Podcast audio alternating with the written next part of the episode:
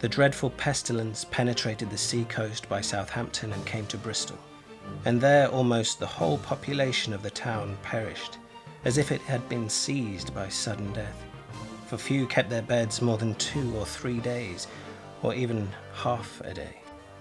Then this cruel death spread everywhere around, following the course of the sun, and there died at Leicester in the small parish of St. Leonard more than 380 persons. In the parish of Holy Cross, 400. In the parish of St. Margaret's, Leicester, 700. And so in every parish a great multitude. Then the Bishop of London sent word throughout his whole diocese, giving general power to each and every priest, regular as well as secular, to hear confessions, and to give absolution to all persons with full episcopal authority, except only in the case of debt. In this case, the debtor was to pay the debt, if he was able, while he lived, or others were to fulfill his obligations from his property after his death. Likewise, the Pope granted full remission of all sins to anyone receiving absolution when in danger of death, and granted that this power should last until Easter next following, and that everyone might choose whatever confessor he pleased. The Black Death, 1348. Henry Knighton. Mankind has defeated all comers in the struggles we've had within the animal kingdom. No saber toothed tiger, crocodile, or shark shiver has been able to stall the ascent of man, except perhaps our microscopic competitors, pathogens in the form of bacteria, virus, or God forbid, fungus. Throughout our history, these minuscule machines of death have destroyed huge numbers of people across the planet. And we humans have seemed to positively encourage their many successes with our move to urbanization, our migrations, our wars. Pestilence and plague seem to follow our every geopolitical convulsion these crafty pathogens find any convenient vector to invade our fragile bodies. They are in the water we drink, the food we eat, the air we breathe. Welcome to another episode of Bloody Violent History. Today we're going to take a look at contagion, the communication of disease, and how this has affected our history. But before we start, please pass on the details of this podcast to a friend. You can also feedback to me at talk at bloodyviolenthistory.com. So, from the distant past to the present day, plagues have been sawing at the trunk of human progress. And today we're taking a tour through their greatest hits. Pity the Poor Pangolin. My name is Tom Assheton and his name is James Jackson. Jamie, before we travel back to antiquity, let's have a look at the why why disease so often follows in the steps of our latest brilliant idea, our latest move, our fanatical drive to see over the next hill.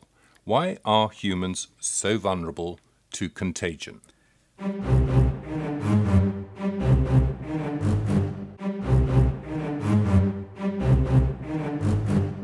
Can I just say, Tom, that's another jolly upbeat introduction. I'm, I'm glad. I mean, it, it's quite a tricky subject. So it is. A, it is a tricky subject, and it's it's a subject that, as you said in the introduction so well, it relies so often, depends so often on such things as war and upheaval, migration, and urbanization. These are the things that have marked what we call human progress through the centuries. And if you just take the 19th century, for example, you see typhus being taken to New York by uh, Irish migrants. They caught it on the ships from Nice. Then you move on to the Austro Prussian War of 1866, a seven week war. That managed to spread a cholera epidemic, along with huge numbers of venereal disease cases that, that was essentially gonorrhea and syphilis. So that started another sort of European pandemic. Then you get to the Boer War, 1899 onwards, and the concentration camps, the internment camps in which uh, Boer civilians were placed by the British, and up to 30,000 died, mostly children, from such things as typhoid and dysentery. So, all the way through history, things such as upheaval and migration and urbanization, the close proximity of human beings, the lack of sanitation, the lack of clean water, these are the things that have driven the spread of disease and parasites. Yes, and, and whenever there's an incident of, of people being in, in, in poor shape, uh, disease gets in so much easier, doesn't it? At the end of wars or when they're not being fed well on ships or anything. Oh, ma- malnutrition is the key to so much of it. I mean, if there is generalized poor health, then disease slips in. And that's why, whether it's trenches or fighting in the jungle or, or besieged cities, these are the problems. And we're going to go through some of them in this introduction the sort of uh, conflicts and the upheavals that have created the conditions for contagion.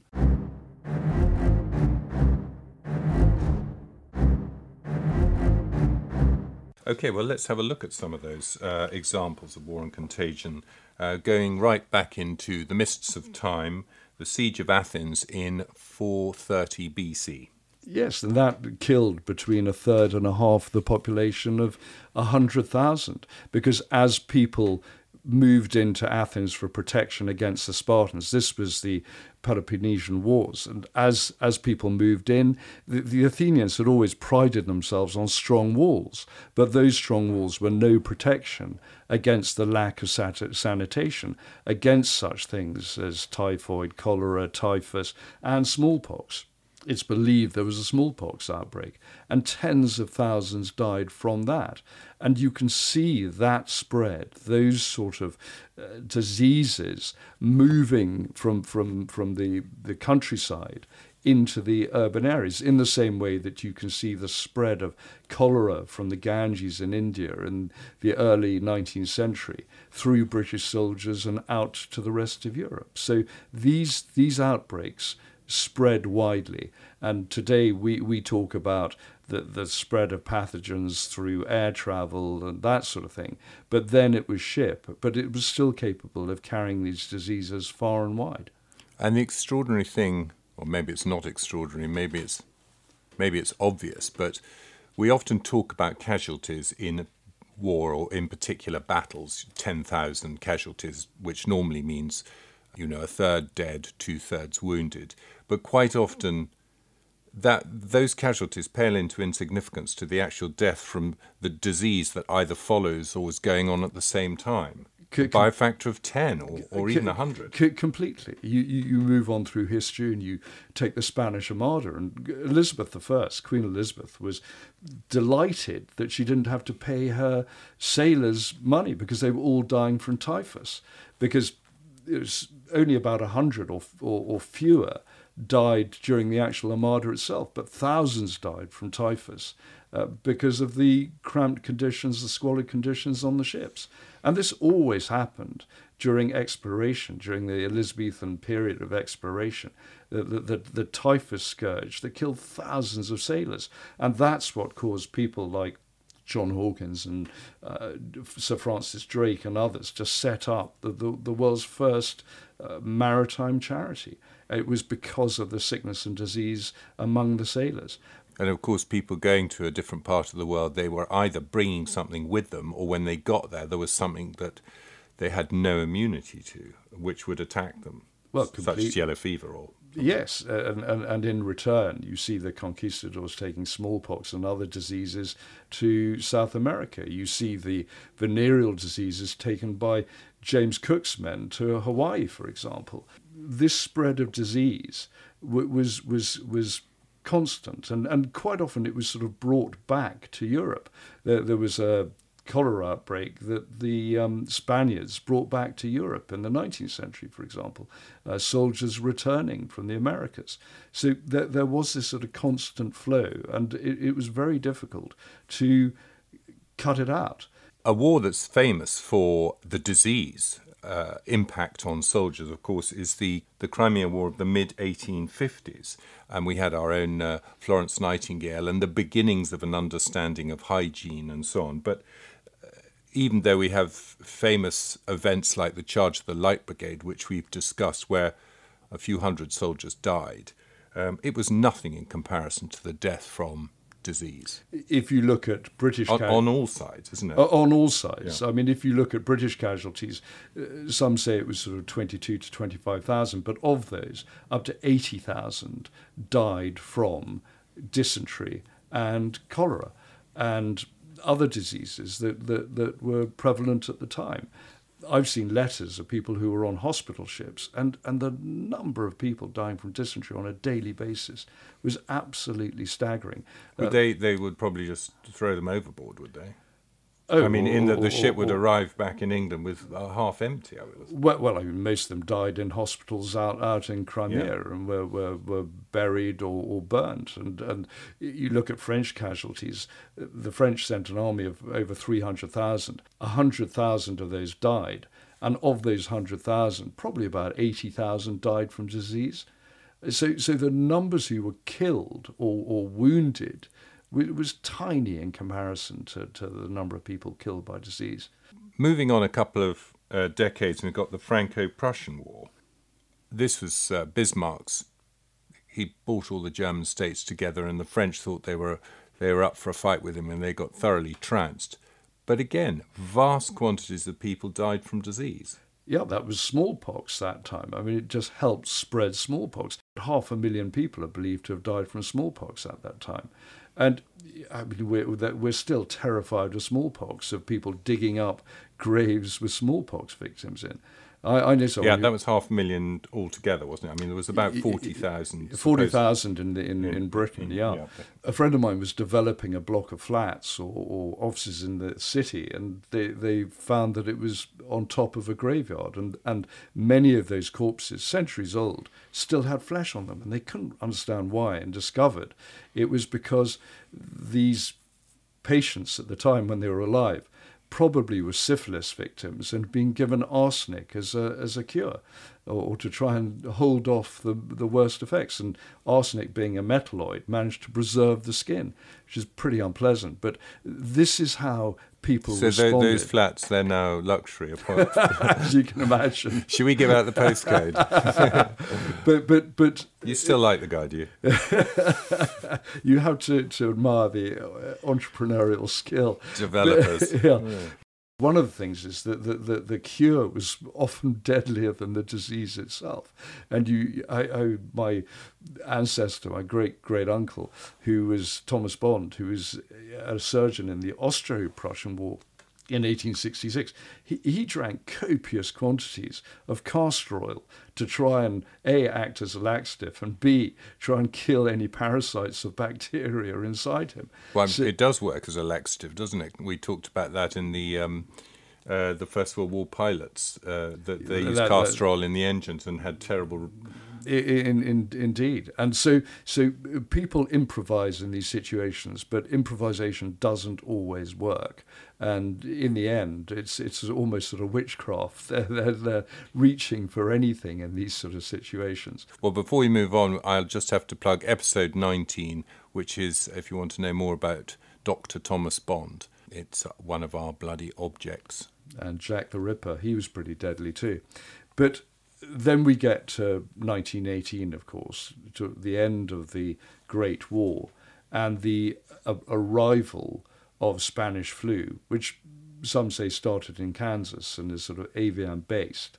But that caused an enormous pandemic around the world. I mean, a terrible flu epidemic uh, as a result. And as you said, eh, all those things come together war, population movement, starvation, malnutrition, poor health, and you get this explosion in this, this flu that killed, some believe, between 20 and 30 million ac- across the globe. Nowadays, of course, one of the things up until, uh, anyway, the COVID pandemic, and it seems to be coming back pretty quickly, is that everybody travels everywhere. In international travel is, is now a matter of hours rather than days, weeks, and months. and, and people expect to cure. This is one of the things that you you see through history, is that uh, back in the day, if you like, people expected to die. I mean, mortality from from these diseases was extremely high.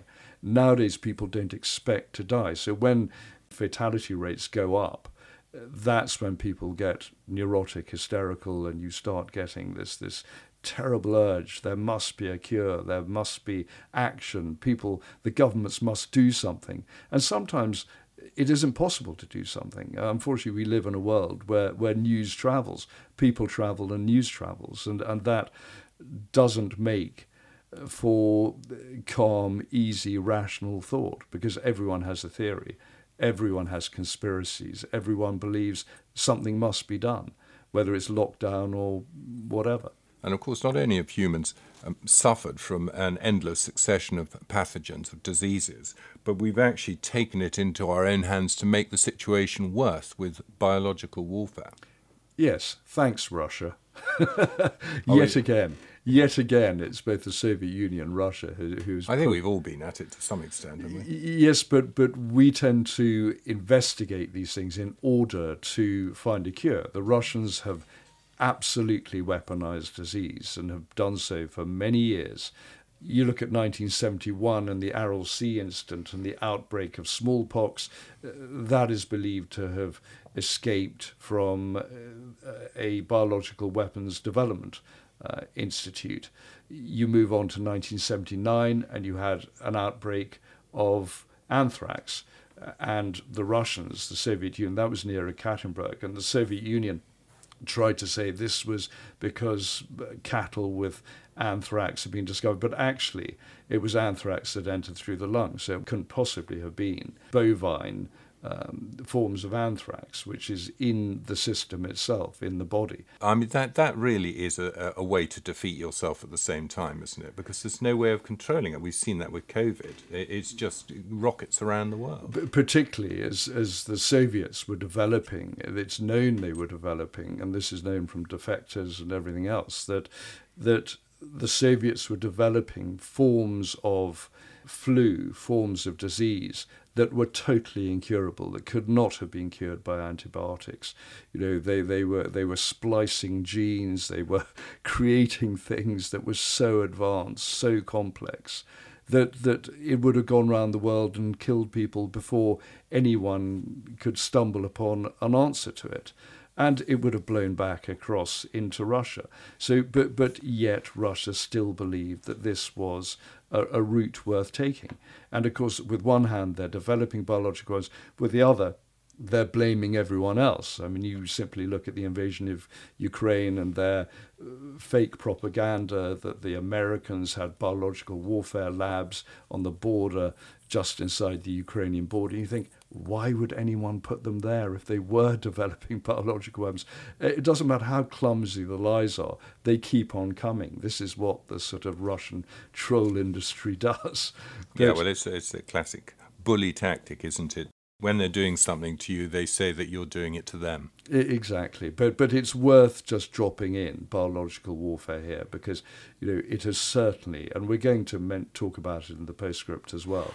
It's been around a long time, and this is one of the things that does help um, promote these these pathogens. And one of the ones we're going to mention is is when the Mongol hordes start throwing plague-infected bodies over the, the, the, the besieged walls of Genoese merchants who then flee and take the Black Death into Europe. So you know it's it's it's not just warfare. It's not contained to the battlefield. These things can spread uh, very rapidly and cause serious problems.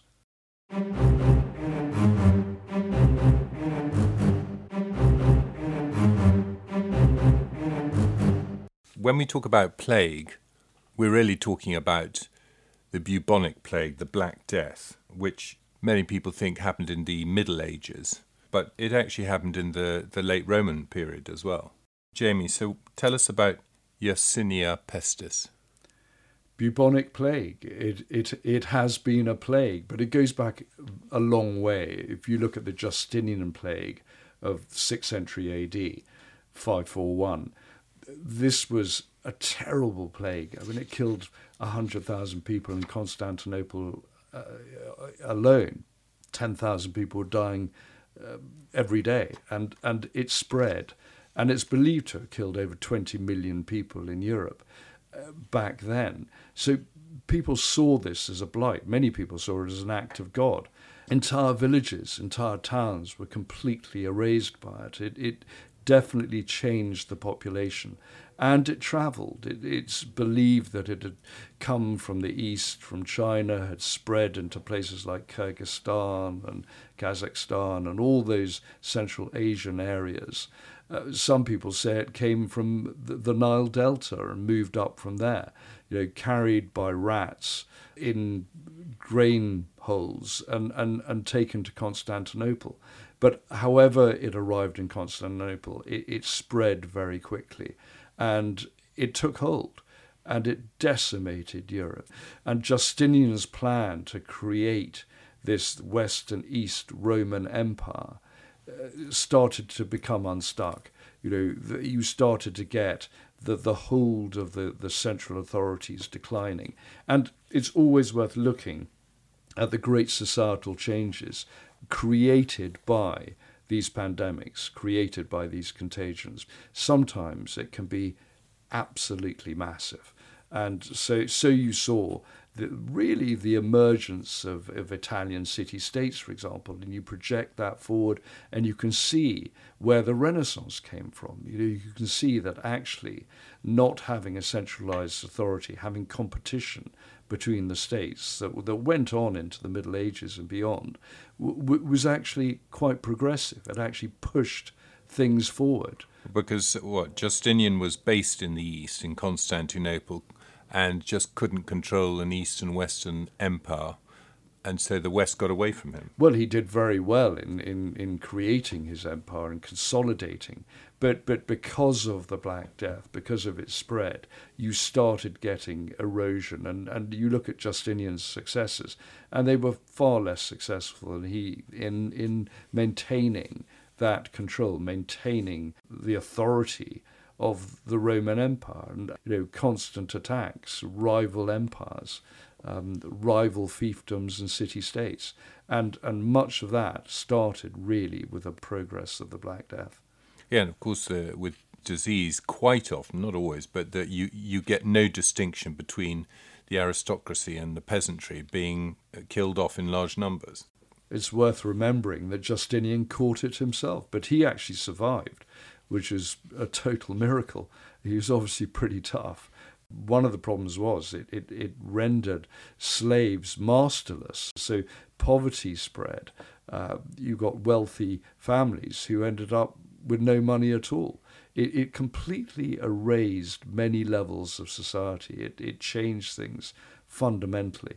And, and it ensured that creating armies to either conquer other lands or maintain authority and control over those lands was, was very tricky.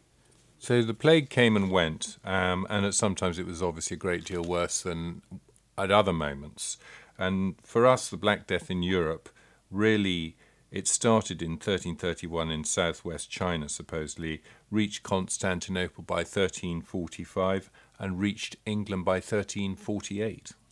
And again, we mentioned at the beginning the siege of Kaffa of 1344, the idea of the, the Mongols carrying it, this plague with them, and, and throwing plague infested bodies over the ramparts and causing the Genoese to flee.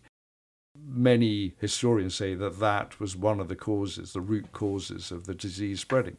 But whatever happened, this was a disease that consumed 50 million, some say, across Europe, killed up to half the population of Europe. Divine punishment. Divine punishment, but it had unforeseen consequences because you look at England, and, and this was the time of chivalry, of King Edward III, of Chaucer. So, so we never sort of think of, of, of, of the dark side, what was going on at the same time.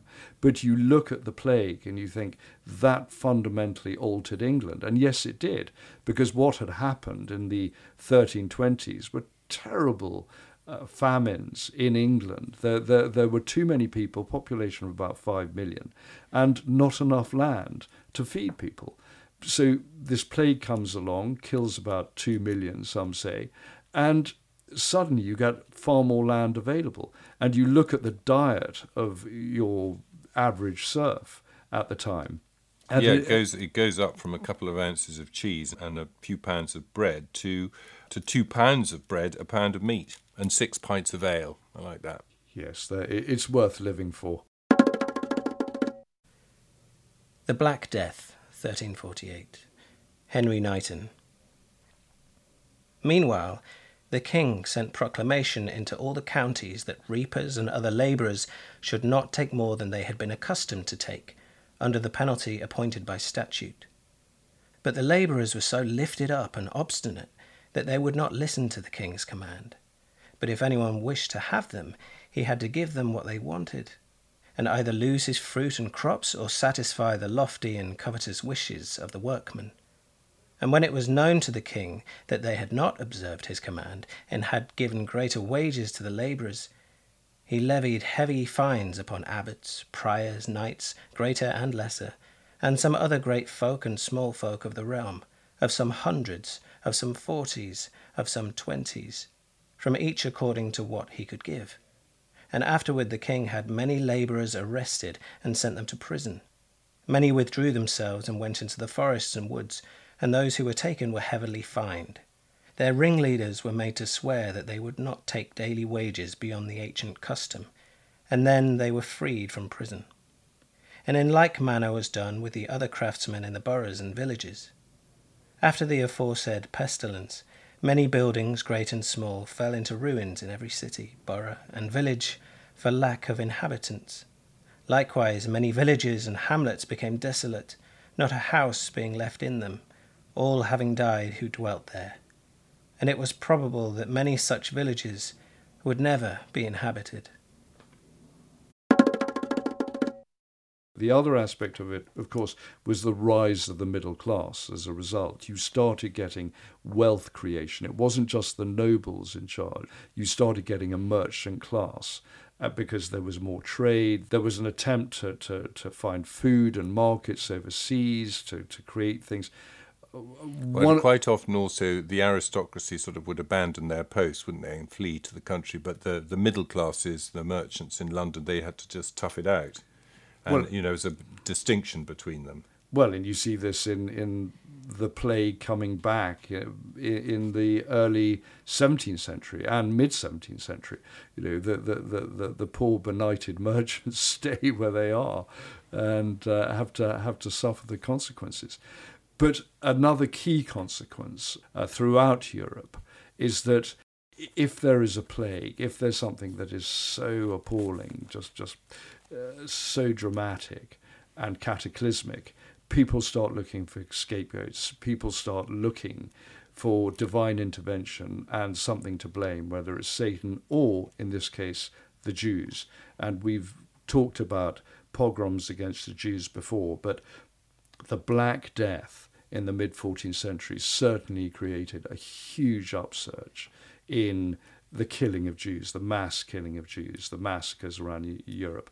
Yeah, Uh, because Justinian, just as a, a, a footnote, uh, in his time they were they were more concerned about the sort of misalignment of planets, apparently, as a yes. reason why. You know, I mean, they were searching for any reason. They, they, are, but I, but I think if you're you're sort of seeing this happen to communities around you, uh, you know, you start looking for those. Who's the Uh, outsider? Who's who's the outsider, and who has done rather well, or you think is profiting, and you look at previous uh, pogroms against the Jews in England, and you saw that that theory that went around, that rumor that went around of Jews breaking in to churches and stabbing the sacraments, stabbing Jesus again, and that's why there was this red fungus on the sacrament. Yeah. So it was very and easy. the libel of the well poisonings as well. And and this certainly took off after the the arrival of the Black Death in 1341. So you get these these massive pogroms going on in places like Zurich, Bâle, and elsewhere. Yeah, the the Jewish pogroms um, are absolutely convoluted, aren't they? In the way, in, in the effect that they have, the relationships between the nobles, the the Jews themselves, and the tradesmen and craftsmen. completely. And if you have someone like the Holy Roman Emperor uh, Charles IV claiming that Jews are simply the chattels and possessions of the nobility and the Holy Roman Empire, He called them the serfs of the exchequer. Uh, he ended up cancelling all Christian debt owed to Jewish moneylenders. So this is the sort of thing that happened, and and the middle classes they saw that the Jews had lent the nobles money, so they saw that the Jews had cozied up, or they saw they thought they saw the, the Jews cozying up to the nobility to stay on top, while whilst they were being oppressed. So so you you started getting this this really unpleasant undercurrent sort of coming on, and so it was. I mean, Clement VI, the Pope at the time, tried to protect them, but it was no good. So, so, you get things such as the Valentine's Day massacre, 14th of February 1349, where several hundred Jews were burnt at the stake in Strasbourg, and, and this was repeated all round German, all round the German provinces, uh, Frankfurt onwards. So it became a really unpleasant situation, uh, and and that ran for years after the, the, the, that the Black Death faded out. So all these societal changes, all these undercurrents, the sort of vicious undercurrents, they all came to the fore because of this contagion just before the English Civil War in 1603, we've got the outbreak of plague in the reign of James I. Yes, the plague kept on returning at, at different points through history. It, it, never had quite the impact that, that it did in the in the 14th century, but uh, all the same, people such as James I, King James, was terrified of the plague. He was terrified of two things: assassination and the plague. And it's one of the reasons that I think he sounds a bit like Putin. Indeed, uh, and he was a small little man, but James spent a lot of his time on his horse in the country and away from London. And London sort of rather closed down. You see the closing of the Globe and other theatres, and and the attendance of, of theatres was banned. It was a pretty grim time, and it kept on returning. But, but also, it, James was a pamphleteer, wasn't he? He liked to write things, uh, uh, you know, about how smoking was terrible. Or, oh, smoking or, and witchcraft. Or, or, or w- women in Lancashire were all witches and, and, and things like that. Uh, smoking and witchcraft. It, it, but actually, he was ahead of his time on smoking because he talked about it blackening the lungs uh, centuries before the tobacco companies actually admitted there, that yeah. there might be health consequences to smoking. I know, but all those marvellous movies from Hollywood in the 40s would, would never be quite the same without the cigarettes. Exactly. But, but, but it was a, a problematic time. Well, he and, issued and, a book of orders. I mean, he, he actually issued sort of advice, uh, uh, you know, about what to do, including um, you know, if you could afford it, eating a warm mixture of onions, butter, and garlic. And then you were just converted into a Frenchman on the spot. you could uh, ward off any disease. Yeah. or, or if you didn't have enough money, you could just lay a loaf of bread on the sore. Well, that's what I do. just get a baguette, warm it up, and, God, and insert God, it. That, that really, that really is homeopathy at its most basic, isn't it? oh Takes your mind Look, off the this disease. Is a very important subject. But, but it is once more, the plague returned in the mid 17th century. So, 1665, you have the Black Death landing on, on England. And if you just look at London alone, a, a population of uh, getting on for half a million people, and of that, it, it's claimed that 100,000 probably died from the plague. Yeah, they really didn't uh, have a, an a way to work out the numbers because they just had mass graves and people would just be exactly uh, all these things, including the, the, the sort of guesswork over what happened in the Black Death in previous centuries. It, it's a sort of rule of thumb. Figures can vary by by tens of millions in terms of the estimates, but but it certainly had again a huge societal impact. Who do you think the, the, the, scapegoats were? I don't know who the scapegoats. Are. I can tell you, dogs tell and cats. Yeah, dogs. They cull yeah, dogs well, and cats. That is true. In the same way that, that with with other infections later on, other diseases, it was always blamed on the miasma, that, that if there was a big stink in a city, it was carried on the air. Everyone thought it was carried on the air. And, and certainly later on, even in the Victorian era, people thought that cholera, for example, and typhoid, rather than being waterborne, they thought it was carried in, in particles in the air and the, in the bad odour. But the, the history that we, we, we learn, maybe as children anyway, of 1665, the plague, and, and then 1666, the Great uh, Fire of London, there were many plagues over many decades and centuries in London, but the the reason this one is the most famous is because it had one of those society changing moments in the rebuilding of London. I think that's why why it sticks. Uh, and also that so many people thought that with the plague, followed by the Great Fire of 1666, that it was the beginning of the end of days. People really thought these apocalyptic acts, the, the riders of the apocalypse were riding in. And then, of course, you got the Dutch fleet attacking the, the navy on the Medway. And so, again, you had enemy forces coming in as well. Yeah. So you can see why everyone was totally paranoid. But, but, but as as things played out, that was the initial reaction. But as you know, they had to rebuild the city, and then they brought in ordinance about not building houses of wood, and also not chucking um, quite so much uh, shit into the streets. And it, it is that that then gradually they, they began to the city was improved to some extent. It's yes, and, and, and national self belief started to rise because it, once you survive these terrible trials and tribulations, once you see St Paul's being built, for and example, fifty other churches, and these other great churches going up, you start believing this yeah. is a new dawn, this is a new era. The Royal Society, the Royal Observatory exactly, and the, and the sort of rise of science. So, so throughout the centuries, plague has brought these fundamental shifts. It, it can be in the long term for the good. It is because it, you have to deal with it. You have you to deal. You have to do, and and in a way, you create opportunity for people. People are, are in need. Skills are required. People want to find an answer. People want to find antidotes. So you get royal patronage for mm. science and medicine and that sort of thing. So, and each time there's a sort of, well, certainly in this period, there's a sort of another step forward for the middle class.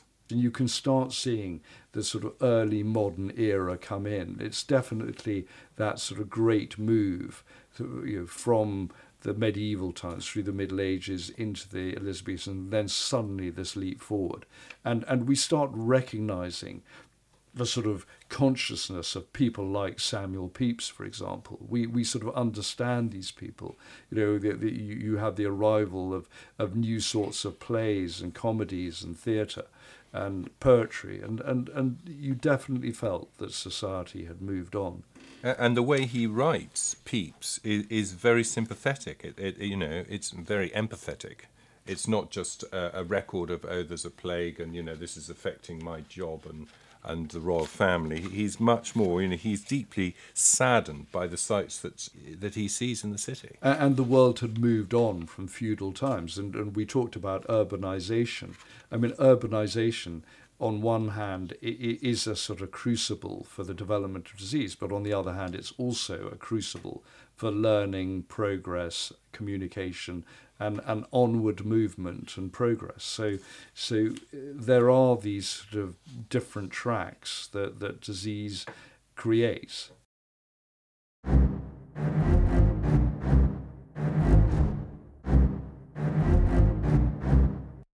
Okay, I think we'll pause here. Just when you thought you put pandemic worries behind you, we hit you with this episode. However, we hope it may put our recent COVID experience into some perspective. In the next episode, we'll round it off with our delightful discussion from dysentery to biological warfare. So it goes. His name is James Jackson, my name is Tom Assheton, and this is Bloody Violent History. Please promote this podcast, and you can contact me on talk at bloodyviolenthistory.com. Thank you and good luck.